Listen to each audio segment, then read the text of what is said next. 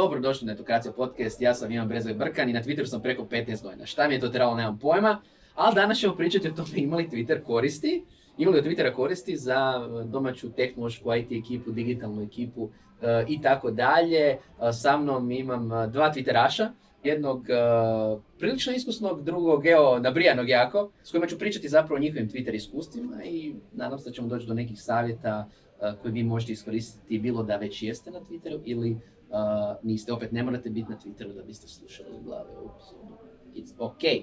Stoga, da vam predstavim svoje drage goste, počevši odmah tu sa moje lijeve strane, Misla Malenica, CEO Mindshifta. Ćao Misla, koliko si na Twitteru? 3 mjeseca. 3 mjeseca. Ali jako intenzivno. Šta te potaknulo? Potaknulo me to što zapravo, ako gradiš već nekakav startup i kad se ja pitam gdje je moj nekakav community, startup nije ideja da ga širiš, ne znam, oko sebe, znaš, prodaš u Hrvatskoj na 100 mjesta, ideja je da se nekako, ono, znaš, obznaniš svijet, tu si. Ja već vidim, ono, svi ti moji neki frendovi iz Silicijske doline, bili investitori, bili ono founderi ili tako dalje, svi su na neki način na Twitteru. Imam osjećaj da prije 10 godina su bili puno više na Twitteru nego sad, ali kad sam si onda, ne znam, ono, pitao pa gdje bi se ja mogao predstaviti, ono, kako ja razmišljam što je meni bitno, skužio sam, gle, Face ne koristim, Instagram nemam, na LinkedInu ne osjećam se ugodno. Onda sam pomislio, moja omiljena društvena mreža je TikTok, ali zato... Jesus Christ, Mija gdje si, molim te. ali za TikTok nemam talenta, niti vremena da snimam nešto što je bilo tamo kvalitetno. Onda sam pomislio, pa gledaj, ajde, tu ovdje možeš ubaciti ono mali broj znakova, nešto, možda će proći. Ok, dobro, intenzivno, kao što kažeš. I moj drugi gost, Ivan Krnić, Director of Engineering u CROZ-u, koji je malo dulje na Twitteru i koji je zaista, ono, ti si zaista content creator, znači imaš i newsletter, imaš i podcast, ako možeš malo više reći onima koji slučajno te ne prate. Bog, hvala na pozivu, Ivan Krnić, Director of Engineering u CROZ-u. Ja sam na Twitteru nešto duže, znači Mislav je 3 mjeseca intenzivno, ja sam, gledao sam neki dan 12 godina prošlo, kad sam kreirao account, ali tu dolazimo do one intenziteta, jel, koliko dugo si na Twitteru i šta tamo radiš. Mislim da nije to bilo ni blizu u početku ovog intenziteta kojeg Mislav ima sad, tako da ti datumi su onako relativni i ne govore puno o aktivnosti na Twitteru. A što se tiče motivacije, vrlo je slično Mislavu. Znači, u principu krećeš u nekakvu tu tehničku priču, gradiš neku tehničku priču unutar organizacije, želiš biti u trendu, želiš vidjeti šta se događa van i koji je najbolji mehanizam kako do tih ljudi doći.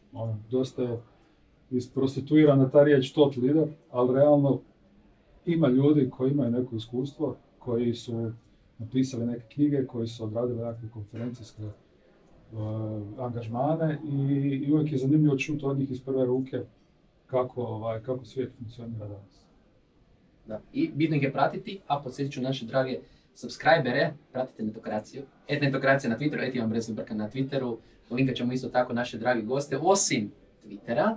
Naravno, subscribe se putem YouTube-a, kliknite na zvonce. Inače i na Twitteru isto imate, je zvonce zapravo za notifications, to ako baš želite dobiti obavijest za svaki tweet, što je ok. A osim toga, naravno, na podcast aplikacijama poput Spotify, Google Podcasts, Apple Podcasts, itd. Mislim, osnovno mnoge podcaste možete pratiti na Twitteru. Ajmo se ubaciti na ove zapravo neke naše koristi. Mislim, što se tiče Twittera, Twitter je uvijek bio i na njemu sam jako dugo i organizirao sam i tweetapove regionalne, dok su i zagrebačke, dok je sve to bilo aktualno, ali Twitter nikada u Hrvatskoj zapravo nije bio toliko popularna društvena mreža. Ja vjerujem da će mnogi kad vide ovaj podcast reći, ok,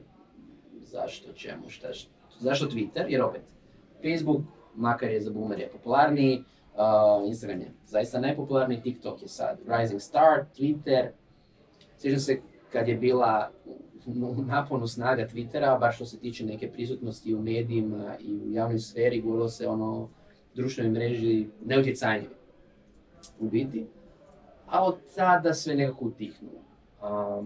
Opet s druge strane, kao što su spomenuli, tehnološki svijet, IT industrija živi na Twitteru, prvenstveno zbog Silicijske doline. Znači tamo su i founderi, tamo su investitori, tamo su i inženjeri. Sad ono što me zanima zapravo, Ivane, recimo iz tvojeg iskustva, opet rekao si da na Twitteru si da pratiš ekipu iz industrije i slično. Koja su tvoja neka iskustva kroz to vrijeme i šta zapravo radiš na Twitteru, da li nađeš i goste za svoj podcast, newsletter i tako dalje, koja je korist na kraju tebi da uložiš neko vrijeme u Twitter? Prva i osnovna motivacija je baš to nekako razumijevanje tehnološkog landscapea danas i što se tu događa, i ne samo tehnološkog landscapea, nego organizacijskih nekakvih promjena, organizacijskih trendova koji se događaju, a koji onda iz nekog razloga neke organizacije negdje tamo, pogotovo u Silicijskoj dolini, su vrlo uspješne. Ajmo vidjeti, na neki način proba doći do tih ideja, shvatiti koje su to ideje, šta oni to rade drugačije, koje im je ponašanje drugačije, koje prakse primjenjuju, i onda proba to nekako primijeniti kod nas, jer iskoristiti te benefite i to njihovo iskustvo. Tih ljudi je normalno jako teško doći u stvarnom svijetu. A to sam što pitati, zar nije moguće te promjene neke praviti kroz opet blogove, newslettere ili knjige? Je, moguće. Međutim, Twitter je meni osobno aman-taman. Znači, ovo što je Misla rekao, Facebook je previše lifestyle, LinkedIn je otišao potpuno onakvu japijevštinu i nekakav potpuno krivi smjer. Twitter je onako medij kroz koji kroz 140, danas 280 znakova ti možeš plasirati neku ideju, možeš odgovoriti nekome. Dosta je to sinhrono vrlo često, znači ti odgovori lete vrlo brzo. Ne čekaš po mjesec dana, 2 mjeseca na nekakav blog post. Kad nešto čuješ, možeš se uključiti u konverzaciju, pitati za pojašnjenje, dodati neku svoju, dodati svoja 2 centa, onda ti čovjek odgovori i dođe do nekakve konverzacije koja onda puno dublja i vrijednija nego ono što pročitaš samo na blogu. A onda kroz takve nekakve konverzacije u biti se stiče i nekakav odnos s tim ljudima, jel? I nekakav relationship u kojem i ti na neki način validiraš da su tvoja razmišljanja ispravna, a s druge strane i na neki način hoćeš, nećeš, prezentiraš sebe u tom online svijetu kao nekoga ko ima iste interese kao i ti ljudi.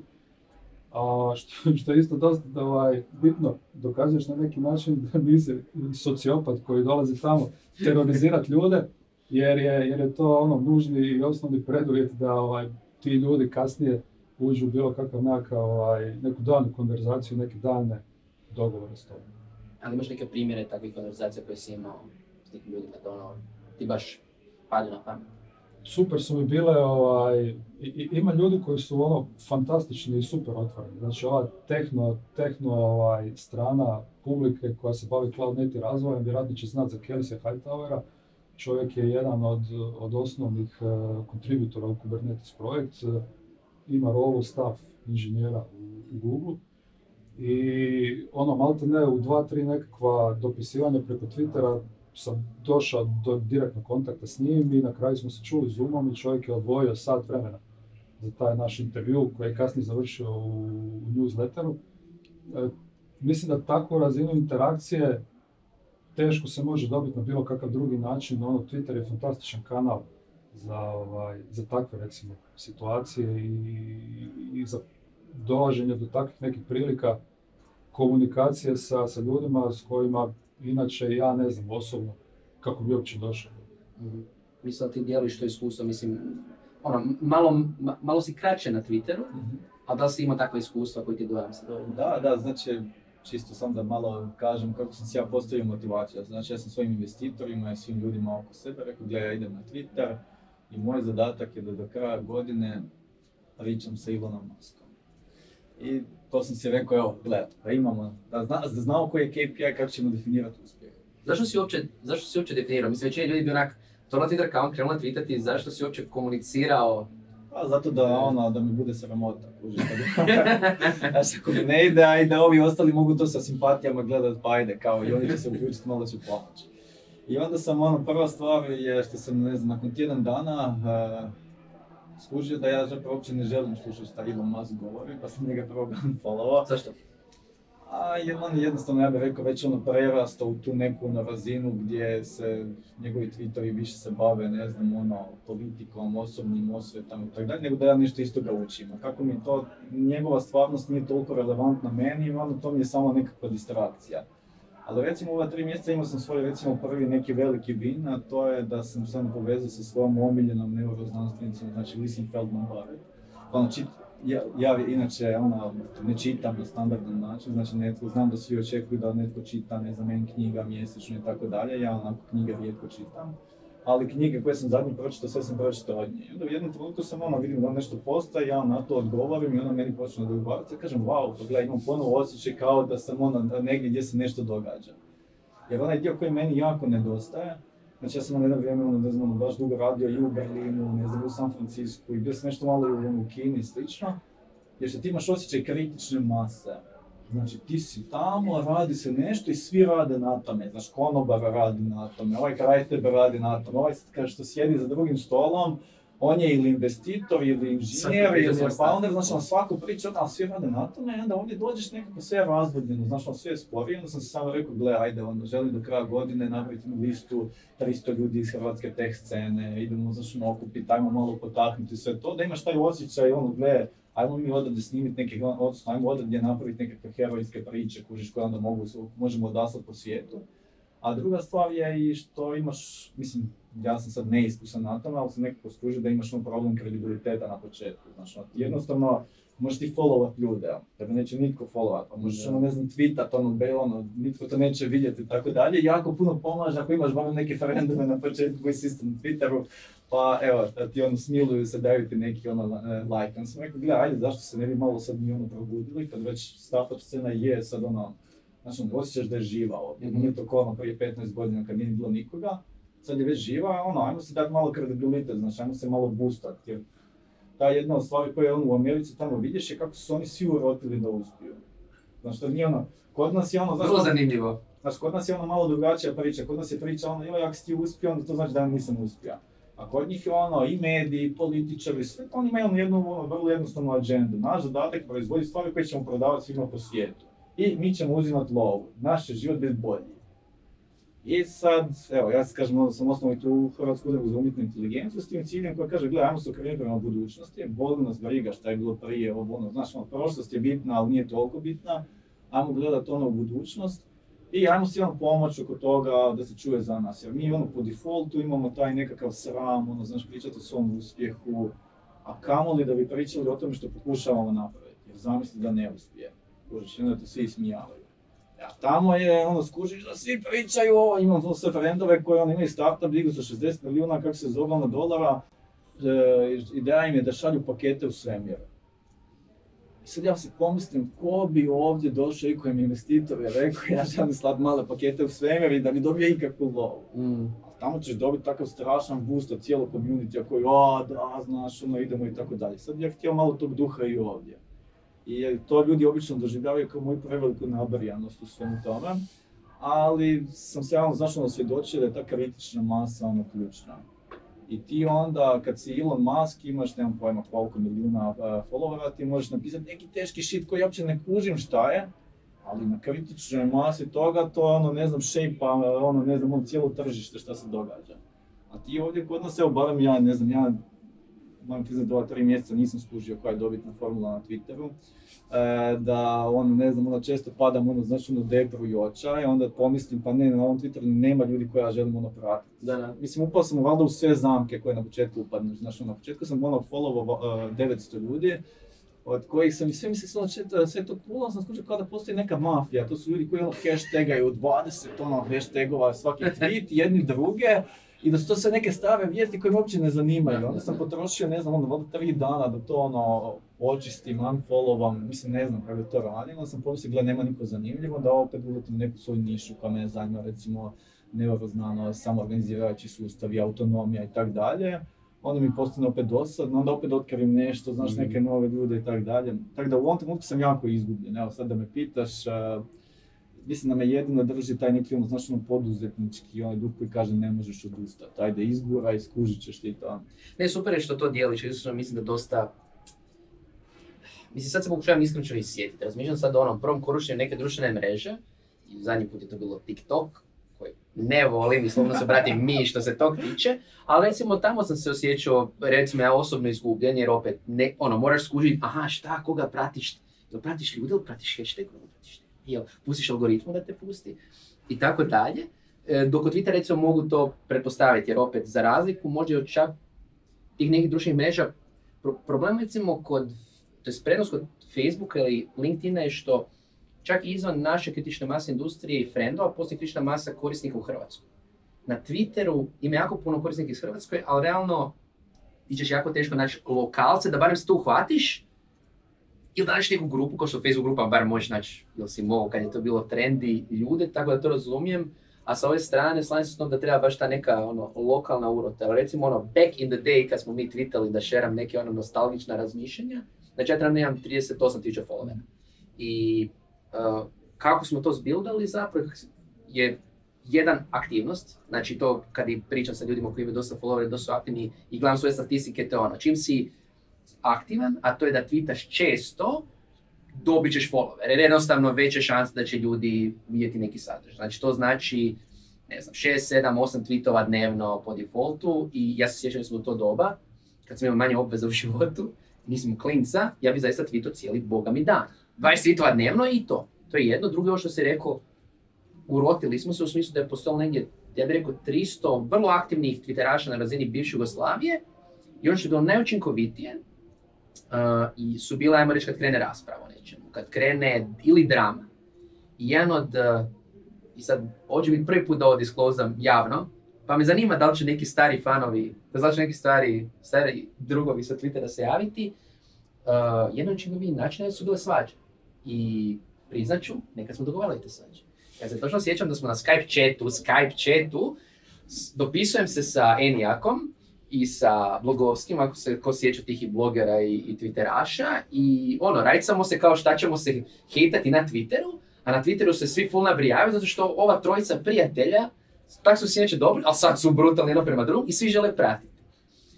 I nažalost, čak i među vrlo inteligentnim, nabrijanim ljudima koji samo žele čet pozitivno, sapunica je sapunica. I to nam je donulo jako puno followera. I ono što je isto dobro je kad algoritam skuži da te ljudi čitaju, onda te algoritam nagradi. Recimo, konkretno, ja nisam bio aktivan nekoliko godina na Twitteru, ja bi svakodnevno dobivao obavijesti o novim followerima. Jer jednostavno, Twitter je u jednom trenutku skužio, aha, ovo je puno tweeta, plus ima puno followera, njega ćemo preporučiti. A valjda je dovoljno glup algoritam da nije gledao jel tweet od zadnjih godinu i dvije, ne znam, dobio još par tisuća followera kasnije. Tako da sam s tom da jedna stvar definitivno bi bila kritična masa, gdje s jedne strane se rekao da stvaraš, nabrijavaš ljude i tako dalje. I s druge strane engagement s ljudima, to bih preporučio definitivno onima koji su novi na Twitteru. Jednostavno, ovo što se obojica spomenula, to je ne moraš tweetat sam, možeš tweetat prema nekome. Ili retweetati, što isto, ne znam, danas sam baš tweetao jedan danski founder bosanskih korijena, koji je founder Todoista, je retweetao nekog lika koji je tweetao nešto u stilu kao joj, u danskom postoji tako prekrasna riječ koja znači kao kad se zadovoljan s poslom. Sam retweetao sa porukom, ok ekipa, jel postoji u hrvatskom ta riječ, ali samo krivi odgovor. I naravno su se Balkanci nabrijali odgovor kao koji je pojam u Hrvatskoj koji objašnjava to da si zadovoljan s poslom, onda neko tweetao, za sad je najpopularniji odgovor kuća posao. Gdje mi za to isto jedna jako bitna stvar u konverzaciji, što često postoji razlika u komunikaciji postoji razlika u tonu kad vidiš s Amerima koji na drugačiji način komuniciraju nego tipa Balkanci. Balkanci su više sarkazam i ta zajebancija, dok tipa ne znam koja su vaše iskustva sa strancima, ipak Ameri očekuju da priča s njima ako s Amerima. Nema taj neki drugačija kultura komunikacije. Pa i bitno ti je koji ti je KPI. Na story o tome ubija u pojam. Znači jedini KPI koji vidim je broj followera, a kad si ti na 100 followera kao i ja, što je zapravo ja sam mislio da to ovak dobiš to followera, razumiješ, znaš, to kao ljudi jedni drugima nešto preporučavaju, a pogotovo te, znaš, ubije u pojam taj dio što ti, znaš, ja ću sudjelovati u, europskoj AI strategiji, ću otići na 100 mjesta na svijetu gdje će ljudi doći reći, wow, ovaj čovjek ima što za reći. I onda dođem na Twitter i nikog nije briga, apsolutno nikog nije briga što ja imam za reći, razumiješ, niko to ne vidi, dobijem neki lajk iz samilosti, doslovno. I onda sam sebi, to počneš doživljavati kao poraz. Znači, ja sam sebi kažem, je li bitno sad da ja isto počnem pisati, kako je lijep dan ili te neke, ja ne znam, to da mi se roči, recimo, što je to što ti builda followera, Jer ja vidim da su to nekakve stvari koje su onako jako banalne, znaš, ja ne učim iz njih, to jedno više te pogodi u neku emociju pa ti kažeš evo ja se slažem s njim. A postoje ljudi od kojih nešto možeš naučiti i ono, znaš, recimo sad moja količina znanstvenih članaka koja ja čitam u zadnje vrijeme se otkad sam na Twitteru strašno povećala i to mi ono postao, ne znam, takav discovery mehanizam, ono genijalan, znaš, no, pogotovo zato što ne čekaš ni da se objave, netko već to prošera i slično, onda služim, a ja možda želim biti relevantan u ovom malom communityu. Ali onda kad si u tom nekom malom community, onda je tvoj broj followera jako mal. A zašto je to problem? A problem je zato što to, znaš, ja imam ono osjećaj da neke stvari koje ja napišem, da ih napiše netko koji ima 50.000 followera, da. To je bila najpametnija stvar na svijetu. Razumiješ, znaš ono, zato što ona... Možem social, da. A ovako se ti nalaziš u situaciji da ti praktički ono, nitko ti ne želi dati kredibilitet. Mislim, slično ti je kao kad si startup, znači ja to doslovno doživljam kad si startup founder. Ti kad si startup founder, ono, ne znam, ono... Malo je investitora, malo je inženjera, malo je klijenata koji su spremni, znaš, dobro se zagledati u to što ti radiš. I reći, ja razumijem da ovo zapravo ima smisla, jer ću dati šansu. Nego većinom svi čekaju signale. I znaš, i kako su svi strana idu signali, ovo je hot. Dobiju tu investiciju, ovaj su pisali o njima itd. Mislim, ja znam ono, prije 10 godina sa prvim startupom, kad sam bio baš ono hot, ono, ne znam, ono u San Francisco, to ti ne možeš zamisliti, ono, pola investitora nikad nisam ni upoznao. Ti sam stižu, ja mogu poslati ček, ovaj ti nudi 2 miliona, ovaj 7, ti ne znaš koliko treba, ti ništa ne kužiš, samo vidiš da si hot i da se stvari događaju samo od sebe. A content ti može biti shit. A postoji hype. A tako je, postoji, znaš, taj nekakav momentum da je to nešto što ima smisla, da ono, znaš, da ti ne gubiš zato što se, ono, ne znam, neki način povezao s tim i to je onda okej. A ja se u ovom trenutku na Twitteru osjećam ono jako jadno, razumiješ, znaš, ono, osjećam se toliko da sam ono, pomisli, pa dobro, to je možda zašto ja pišem shit engleski, pa onda sam ono, počeo čekirati svoje stvari na Grammarly, razumiješ, plaćenoj verziji, razumiješ, totle sam ono, po pitanju jadnosti otišao. Razumiješ, tako da ja sad se više ne usudim ono sa mobitela, ono ne znam poslato, razumiješ, tweet, nego ja kažem prvo daj da ja to čekiram, da li to je jezično dobro, a onda poslije skužim da to ne apsolutno nikakve, ono ne znam, razlike, jer ono nije, jer jednostavno, znaš, nemam osjećaj da imam formulu. I ovo što si ti rekao, znaš, tebi se teško vratiti unazad, znači meni se teško vratiti unazad po tom pitanju, znaš, ono ne znam, jer ja sam na većini mjesta, znaš, ono imam što za reći i shvatavanje se relevantnim.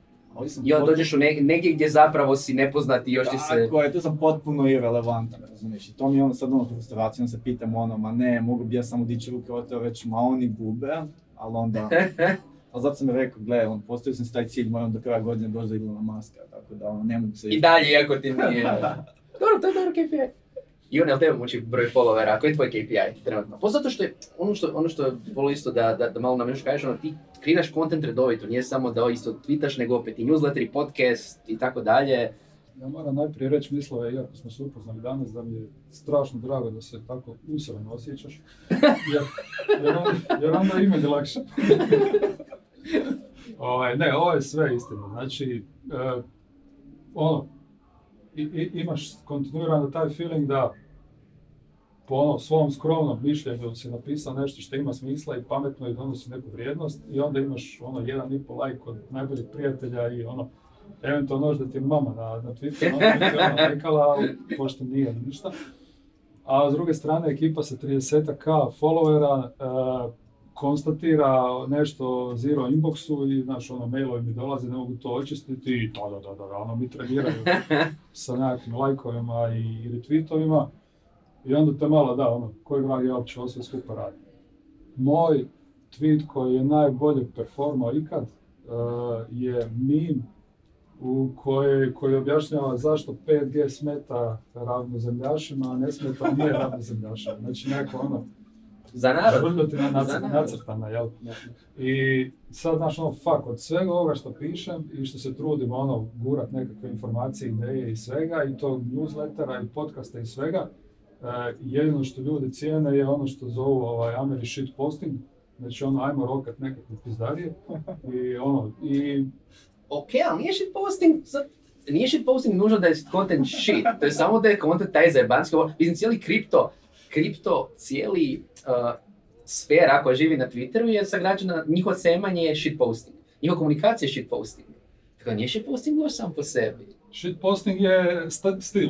I evo. Ali je, znaš ono, nije shit posting, shit work. A, da, ne, mogu se složiti. Da, ja nemam te KPI-eve u smislu, odnosno bar ono, idem tvojim smjerom, nisam se zadao nešto na početku, ali osjećam jednako razočaranje koji misle, ono, gledajući tu krivolju, to je ono, malo te ne, flatten the curve, ono, ide plosno do dosta. Ne znam, imam nešto malo manje od 900 followera nakon 12 godina. I sad, dobro pitanje ovo tvoje, jel, šta ti to u životu znači? Jel bi sam 1500 bio zadovoljniji i jesi li sad zadovoljniji nego da ih imaš 500, nemam pojma. I koliko followera zapravo znači da je netko podanike relevantan, posebno naše industrije, jer opet imati 10,000 followera usporedbi sa nekom poput Muskom ili slično, mislim šta je to, a ti si malo popularni i tako dalje. Iako shvaćam ovu varijantu, mislim, znam da je meni lakše kad sam isti planizirao 8 mjeseci slično, no koji ću staviti social dokaz prema vani, jer opet u Hrvatskoj i u regiji, aha, on je s Netokracije, cool, to mu je social dokaz, ali prema vani onak, who the fuck are you, 40,000 followera na Twitteru, ok, cool, ti si, očito, someone gives a fuck about you, ali znate što je meni problem, kad ja tweetnem nešto, imam 40,000 followera i onda niko ne lajka. To je veliki problem. Jel da? Meni je najbolje dok li to ide, znaš, onda ti onako malo zafollowaš nekoga koji objavljuje kako uspjeti na Twitteru i sad ono s čim se ja, kako se zove, ono tješim je da sam ja zapravo na toj ono krivulji eksponencijalnog rasta samo u ovom prvom dijelu. Sad oni pokazuju, znaš, oni su isto tako 10 godina tu i onda eksplodirali, ne znam, ono to i sad kažem ja sam tako isto, ali onda njihovi savjesti su ovako, nemoj na početku followati ljudi sa puno followera. Znači, oni te neće nikad followat nazad. Traži one sa niskim samopouzdanjem. Oni koji imaju malo... Ovo je making na Twitteru. Znaš, ove koji imaju malo, kako se zove, ono, ne znam, followera, koji ti, znaš, pa i oni, ono, znaš, trebaju nešto i to, i ti se odmah nađeš, ono, jesam ja sad jedan dio jedne prijevare, znaš, ono, znaš, mi svi živimo od negativnih emocija jedni drugi. Ali to je prije bila taktika jedna, recimo, kad su brendovi, znači, opet, ja sam Twitter u doba kad su brendovi htjeli ići na Twitteru, to bilo, a to će isto eksplodirati kao Facebook, i onda su, ono, brendovi plaćali te. Znači, bili su ono nestakljena kolektiva nadalje itd. I jedna od taktika kada dobiš followere je tako da zafollowaš sve žive i onda zva dana followaš kada ti sam followeri natrag jer. Jer onda je bilo hoći ljudima kao wow, zafollow me nestakljena fake, cool. Kao ja sam počašćen. Eto, više nema s te strane. Ali da li tweetate svaki dan? Kako vi recimo sad trenutno tweetate? Koja vam je taktika itd.?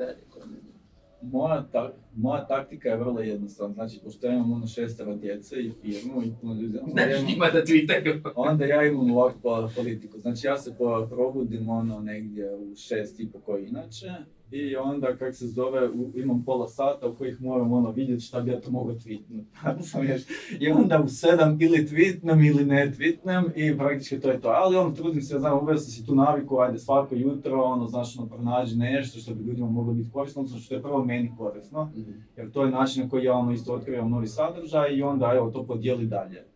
I ono, nađem se doslovno u situaciji da ja, znaš, dođem u firmu i mi pričamo o nekoj temi, ja kažem pa dobro, evo da ste pogledali moj tweet, vidjeli bi da sam ono, da vi tweeta taj članak, taj, ono dajte koji tamo je ono super kvalitetan content, ali te metode prisilene u ne pale toliko, ali zapravo, znaš ono, ne znam, meni je korisno, recimo, znači mene to drži ono, ajde radi konstantno research, inače bi se nekad zalijenio, znači jednostavno te operativa te pregazi.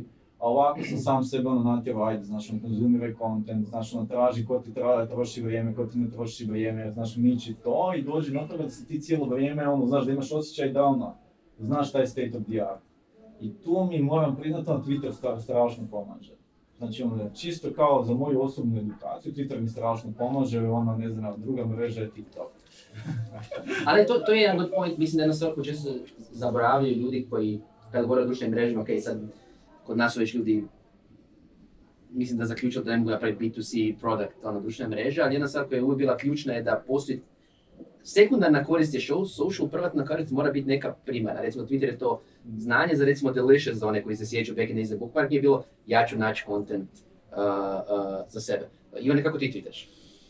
Pa, moja motivacija je vrlo slična ovoj misli ovoj, znači ta nekakva osobna higijena i držanje up-to-date sa stvarima, jel? Znači, meni je Twitter jedan od osnovnih izvora tih nekakvih novih ideja, novotarija koje se događaju kako u tehničkom, tako u organizacijskom ovom smislu vezano za transformacije organizacija. i sve te dobre ideje koje na neki način isfiltriram i osjetim da su meni dobre, računam da će vjerojatno biti dobre i nekakvim ljudima koji su slično mog profila i interesiraju takve stvari. I tako je nastao i newsletter 0800 DevOps, tako je nastao i podcast 0800 DevOps i kroz jedan i kroz drugi te ideje jednako pokušava ščera dalje, pay it forward de facto. I newsletter je pun nekakvih linkova na tweetove, na postove, na članke koje takve ideje dijele i podcast opet s ljudima do kojih preko Twittera na neku foru uspijem doći se tiče tih stvari i pokušavam nekako kroz te intervjue sa ljudima koji su i autori knjiga i ljudima koji imaju stvarno iskustva iz branše doći do njihovih iskustava iz prve ruke čuti šta oni misle o tome i da to na neki način podijeliti sa zajednicom. Sad, s jedne strane to može zvučati kao kakav je to altruizam, gdje je tu dublji neki razlog, dublji neki smisao. Ali mislim, vratim se na ono što je Mislav rekao na početku o Silicijskoj dolini i taj hype koji se stvara. I činjenica je plima kad dođe diže sve brodove gore. I u principu, jednom kad svi počnemo pričati o tako nekim stvarima i tako nekim idejama, svakom nama sljedećem ko dođe pričati o tome će biti lakše. I jednom kad te nekakve dobre ideje, dobre tehnologije, dobre prakse, dobro šta god postanu mainstream, a postaće mainstream jednom kad ih krenemo šerat, onda će nam svima biti lakše, neovisno čime se bavimo, u kojoj smo firmi, jesmo startup, jesmo servisna organizacija, produktna organizacija, jednostavno će se taj mindset promijeniti. Da, što mi govorim, mislim da trebamo znam da si mislila ti napravio Twitter listu, ja mislim da imaš za startup, da on će izlažiti, doslovno to trebamo Twitter liste gdje se svi zafollow međusobno i onda followaš ekipu i s jedne strane nećeš samo retweetat i lajkat zato što lajkaš i nego da podržiš, jer... To su, da, recimo, to ti je moj algoritam, znači imamo listu kao CROZ 300 u kojoj nema 300 ljudi, jer nisam još uspio pronaći, nema ih ni 100. Ali onda moja higijena, prvo otvori tu listu, da vidiš šta je netko sa scene, znaš, on napisao, pa... Znaš, puno tema mene ne zanima, znaš, pa mi je teško i sudjelovati i lajkati ili tako dalje, ali kad vidim da neko s te liste nešto napravi, ja ću prvo odraditi kao svoju higijenu, reći ajde tu lajkam, daj tu retweetam, nešto što mi je zanimljivo, a onda ću se prebaciti na ove teme koje su moje zapravo nekakva core djelatnost. Mislim da je zapravo tu taj nekakav dio, ajmo stvoriti tu, znaš, jednu energiju, znaš, ajmo se dovesti u tu situaciju da kad ideš negdje van, znaš, da pričaš, gledaj, u Hrvatskoj imaš ovo, u Hrvatskoj imaš ono, kako je to jaka scena. Ti kad dođeš van, onda ti shvatiš kad ti netko dođe i kaže ovo je cyber security startup iz Izraela versus ovo je cyber security startup iz Hrvatske, da ovo nosi težinu, a ovo ti je minus, razumiješ? I ti moraš uspjeti usprkos tome kako se zove što si iz Hrvatske. Netko uspjeva zahvaljujući tome što je negdje gdje se zna da već postoji znanje u kolektivu, kako se radi takav startup, kako su te tekli se problemi i slično. Jel mislite da bi onda, good point, opet, Izrael je brand. Kaže da neka firma izraelski neki startup je... Ko je sad bio nedavno o... Luciana Carića, mislim sad... Defend Code. Defend Code je akviziran od izraelskog... Tako je. Ali ovo je drugo pitanje, da li kad bi bili aktivni na Twitteru, među osim zato što opet klijenti, investitori itd., Western Europe, US, Silinska dolina... Ne moramo biti ni Silinskoj dolini realno, nego su Ameri, Britanci itd. Da li bi to pomoglo i cijeloj sceni?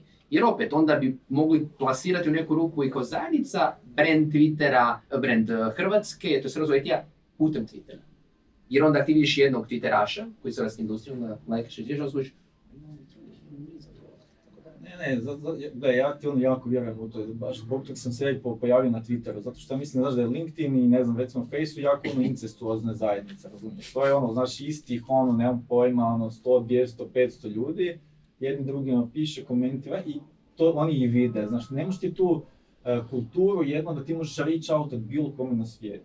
A ovdje kad ti stvariš neku kritičnu masu, nešto se događa, muva, znaš, nekakve su diskusije i tako dalje, a u isto vrijeme si pluginan, ne znam, do bilo koje osobe na svijetu, tu su opportunity daleko veći. I znaš, tako da je to, znaš, ta nekakva moja motivacija, ajmo se urotiti da uspijemo.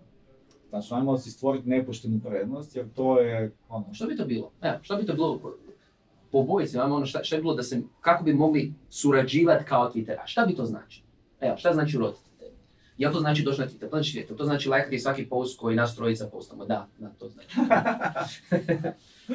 Pa, po meni mi je ono, znači ono to prvo značilo, moramo se češće vidjeti.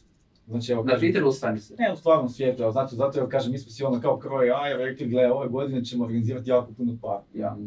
Zašto? Evo, napokon se možemo vidjeti uživo, ajmo se početi češće vidjeti uživo. Ti zapravo vrlo lako smetneš s uma koliko je velika ova zajednica. Znači ti ovako, znaš, ono, misliš idemo na broću, na prste, ono, jedne ruke jedva, ali onda zapravo vidiš, pa niste vidio 100 godina šta radiš, pa šta ovaj radiš, šta radiš, i vidiš da se tu nešto događa. A druga stvar je ono, ja nisam za neki neautentični kontent, ali kažem, ja sam sam sebi uveo higijenu. Prvo ću vidjeti šta se događa na hrvatskoj sceni, tom ću dati ono, neki plus, tamo zapravo, razumiješ, retweetat ću i tako dalje. I znam da tu imam bias u odnosu na nešto što se događa u Britaniji i vani. Zašto? Zato što vjerujem, gle, ako ja uložim malo energije u to i ako se to uhvatim, ljudi drugi počnu vraćati to nazad, razumiješ, i ja ću ono, ne znam, dugoročno profitirati od toga. I kažem, to sam već vidio, znaš, da se to događa posvuda. A što najbolje, to što spominješ, ne bi ni rekao da je tako čudno. Sjećam se ono u ranim dobima startup zajednice, znači ne čak ni Twitter zajednice, kada su founderi svi imali vremena, jer nisu im firme bilo toliko velike, međusobno se lajkalo, možda čak ne retweetalo, ono šeralo i slično na društvenim mrežama, tipa netko bi dobio investiciju. Mislim, to vidim iz aspekta netokracije. Mi bismo napisali, x firma dobila investiciju, svi founderi bi, bravo, to, ajmo dalje, itd. Znači, urota. Sad, kad svi se bave svojim poslom, mi objavimo nešto investiciju, ok, šerat će ekipa, ali to je daleko od onoga što je onda bilo. Znači, s jedne strane ta... Mislim da smo udarili u onaj tragedy of the commons paradoks. I da,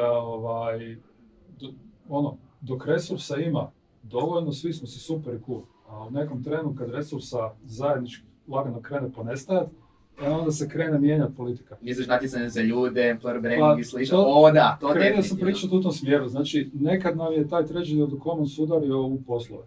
Jer ono, ko će dobiti projekt kod kojeg korisnika, međutim danas to više nije problem. Sad tu imamo otvorenu priču, znači ono, ja mislim da svi u IT u Hrvatskoj grce od posla i sad se lagano bottleneck s tog mjesta preselio na neko drugo mjesto. To neko drugo mjesto su ljudi. Kako naći dobre ljude?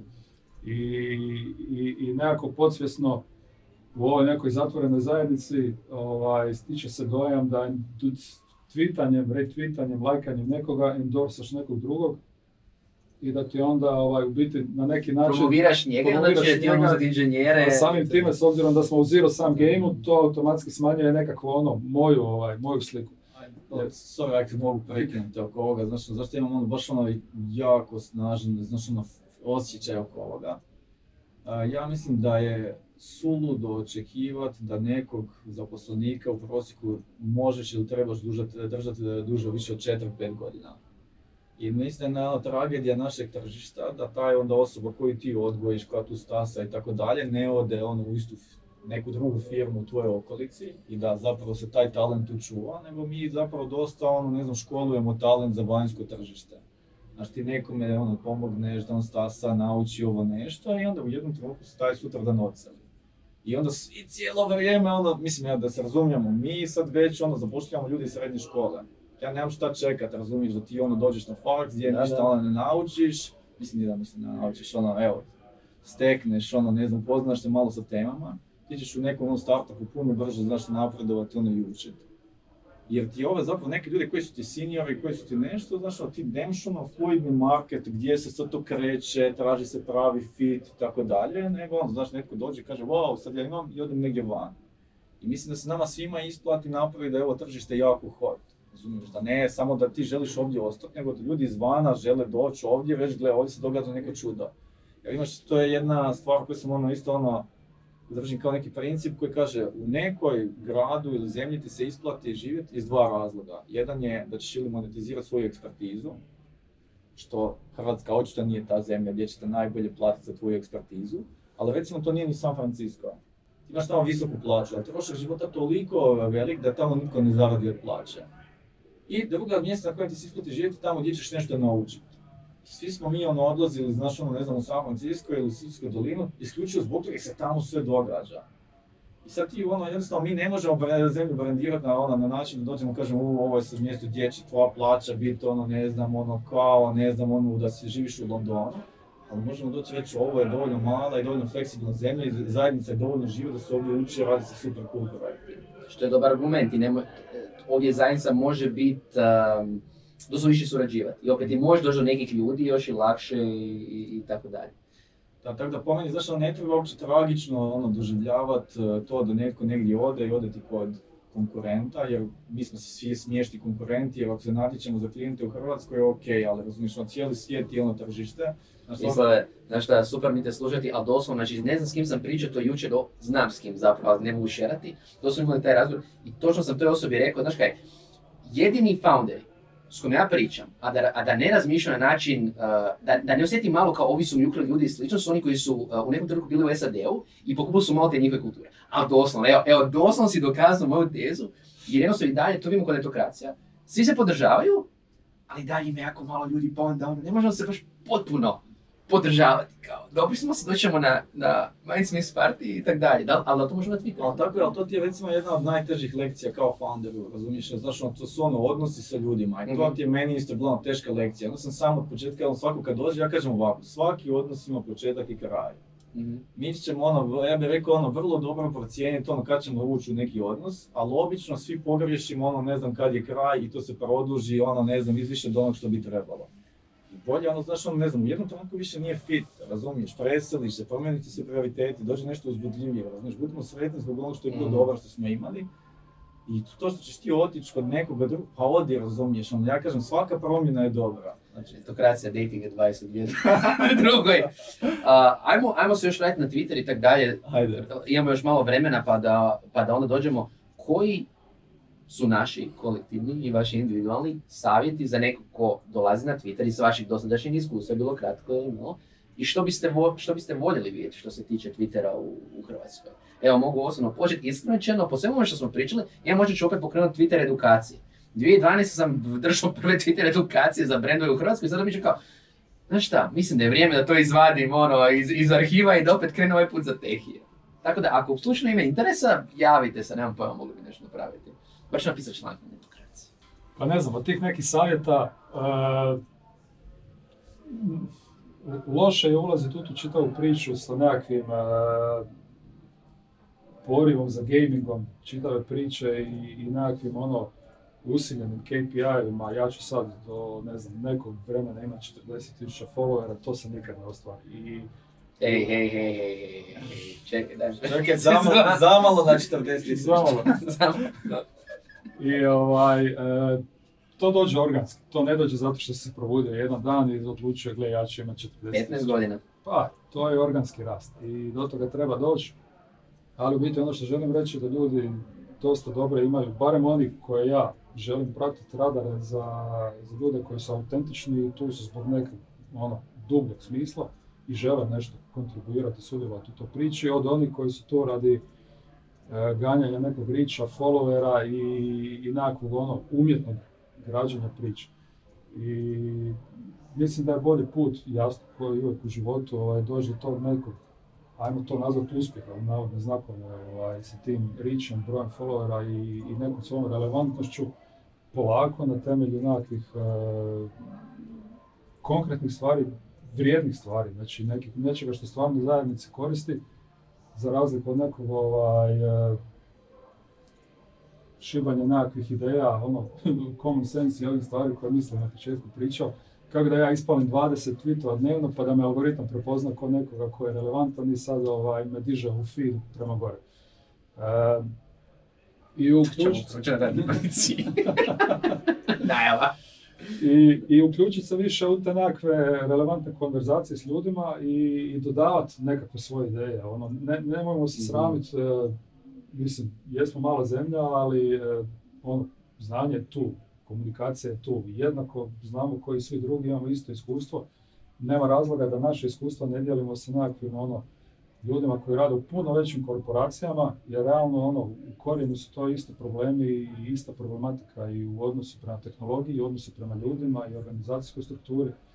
I naše iskustva su jednako vrijedne. Ne znam, ja sam lani uspio proći sa case studijem na jednu DevOps konferenciju europsku.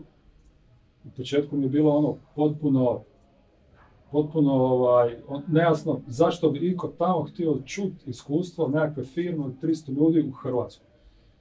Ispalo je na kraju da je tok prošao, da je prezentacija odrađena, da je bilo super, da je bilo super zanimljivo, ove godine ide novi. I hoću reći, ono što mi radimo je super relevantno tu. I ima smisla takve stvari pričati, ne sramiti se toga i na takav način onda graditi nekakvu relevantnost i riječ i u krajnjem slučaju i s druge strane tih ljudi koji su neki opet air quotes, top lider u tom svemiru, dobiti nekako njihovo prepoznavanje čitave priče. Jednostavno šerati svoje iskustvo. Da. Mislava? Po mom mišljenju, Twitter je genijalan tool za edukaciju. Ja ne znam za nijedan bolji. Meni osobno je to, znam ko su top ljudi, otkriću neke ljude za koje nisam ni bio svjestan, koji će tek postati top ljudi u nečemu, vidim u čemu razmišljaju, mogu otprilike vidjeti gdje se ja nalazim u toj cijeloj priči. I meni to strašno pomaže s te strane. Znači, ja sad vidim koliko ja konzumiram više kvalitetnog kontenta i koliko sam se mučio prije da do toga dođem, pa da nekako nabasam, a sad imam nekakav osjećaj. To je ovo što si ti rekao, kao upališ neku sapunicu, tako ja upalim Twitter i onda scrollam dok ne dođem do ono. I znam da ću pronaći nešto što će mi zaokupiti pozornost. I tu se super osjećam. I meni je dugo trebalo da pronađem neku mrežu na kojoj ću se osjećati onako dobro. Kažem, evo, meni je TikTok moj broj 1, čisto u smislu toga, zato što je to stvarno skoncentrirana neka količina. Znači, kad ti pogodi dobar algoritam što tebe zanima, ti dobivaš doslovno ti ubrizgava šećer u žile, razumiješ direktno. Twitter nije u tom smislu, ali je zapravo to nešto što će te provocirati da vidiš kako razmišljaš i slično. Druga stvar je zbog koje ja preporučam, recimo, pogotovo svojim mlađim kolegama, u firmi i frendovima, je zato što svi mi kolektivno, patimo na neki način od impostor sindroma. Gdje god dođeš, svako ili priča ili ne priča o tome. I ovo je jedno mjesto gdje ti možeš jednostavno doći i reći pa kako se moje misli uspoređuju sa mislima drugih ljudi koji su najbolji u tom području. A ne da konstantno imaš taj nekakav bias, ja dolazim iz jedne male zemlje koja ništa ne vrijedi, mama i tata su me odgojili, nemoj sanjati velike snove, razumiješ, čekaj da se sigurno zaposliš u nekoj njemačkoj firmi ili došli su Amerikanci ili tako dalje. Sad si ti odjednom tamo i ti dođeš i pokušaš i onda ispadneš 100 puta glup, ali s vremenom zapravo naučiš negdje ide i... Još ti neki uzori odgovore na tweet. Još ti neki uzori odgovore na tweet i tako dalje. I mislim da značam da prvi motivator stvarno treba biti edukacija, jer tu si sam na neki način organiziraš odakle ti dolazi zapravo, koji su ti izvori informacija. Nisi toliko izložen tom nekom information bubble, znaš, u kojem te neko targetira svojim kontentom i obličuje ti tvoje poimanje stare stvarnosti. Evo moje sad, recimo, najnovije Twitter iskustvo je bilo, znači, stalno rat, Rusija, Ukrajina, koji vrag se događa i sad ja se pitam, kojim ja zapravo medijima vjerujem? Znači, kojim ja medijima vjerujem toliko da ja znam da su ti ljudi tamo plaćeni toliko dobro da će oni napraviti kvalitetan posao, neće prenijeti nekakav shit koji će onda oblikovati moje poimanje stvarnosti, koliko smo mi tome izloženi. I onda jedan od nekih poznatih likova na Twitteru, vidimo handle Naval, napiše, evo ga, war lista. Ja zafulam war listu i kad me zanima kliknem da vidim što se događa. I vidim, ovi pomiču tenkove, ovi pomiču helikoptere. I ne pomiču i tako dalje. I sam sebi dođem i kažem, ok, gle, znaš, ja sam pobjegao iz babla u kojem bi inače bio gdje netko me zapravo, kad bi to htio, a recimo kako sam u području umjetne inteligencije, mogu doći reći da je primjena umjetne inteligencije koja se ja najviše bojim je točno ta kako oblikovati, znači, masi ljudi, znači, percepciju stvarnosti da bi utjecao na njihovo ponašanje. I onda su ovakve zapravo stvari, znači, da ti pobjegneš iz toga. Tako da je to. A što se tiče kako biti uspješan u Twitteru, to vam ne znam. To ćemo se vratiti, hopefully. To možda jednog dana. To ćemo raditi onak nekakav čep. Ok, ako gledamo savjete, znači, Ivano, jednostavno šerate, opet, što znate, što radite. Jedan od savjeta generalnih je za Twitter, se zove, build in public, svi imamo neko znanje i treba ga šerati, Mislavo da koristite kao primarno za sebe, za tu neku edukaciju. Moj savjet neki bio engagement, u biti, nemojte samo tweetati, nemojte samo ni pratiti, nego pričajte s ekipom, obratite se, odgovorite, evo, neka će završiti. Konverzacijama pratite liste i ne znam, znate šta, dođite na Twitter, javite se, i recite, htjeli bi se znati nešto više o Twitteru, vam se sviđa možda ova ideja urote za hrvatski Twitter, što se meni iskreno jako sviđa kao pojam. Ali dobro, u svom slučaju pratite dečke, stavit ćemo linkove u opis i u članak. Naravno, subscribe-te se na Netokracija podcast putem svih aplikacija koje smo već spomenuli. Hvala Podcast Studiju što nas je ponovno gostio u lijepom studiju. Nažalost, nemaju Twitter, ali možete ih popratiti na Instagramu i na Facebooku. I ništa, followamo se na Twitteru. Linkovi u opisu. Vidimo se. Ćao!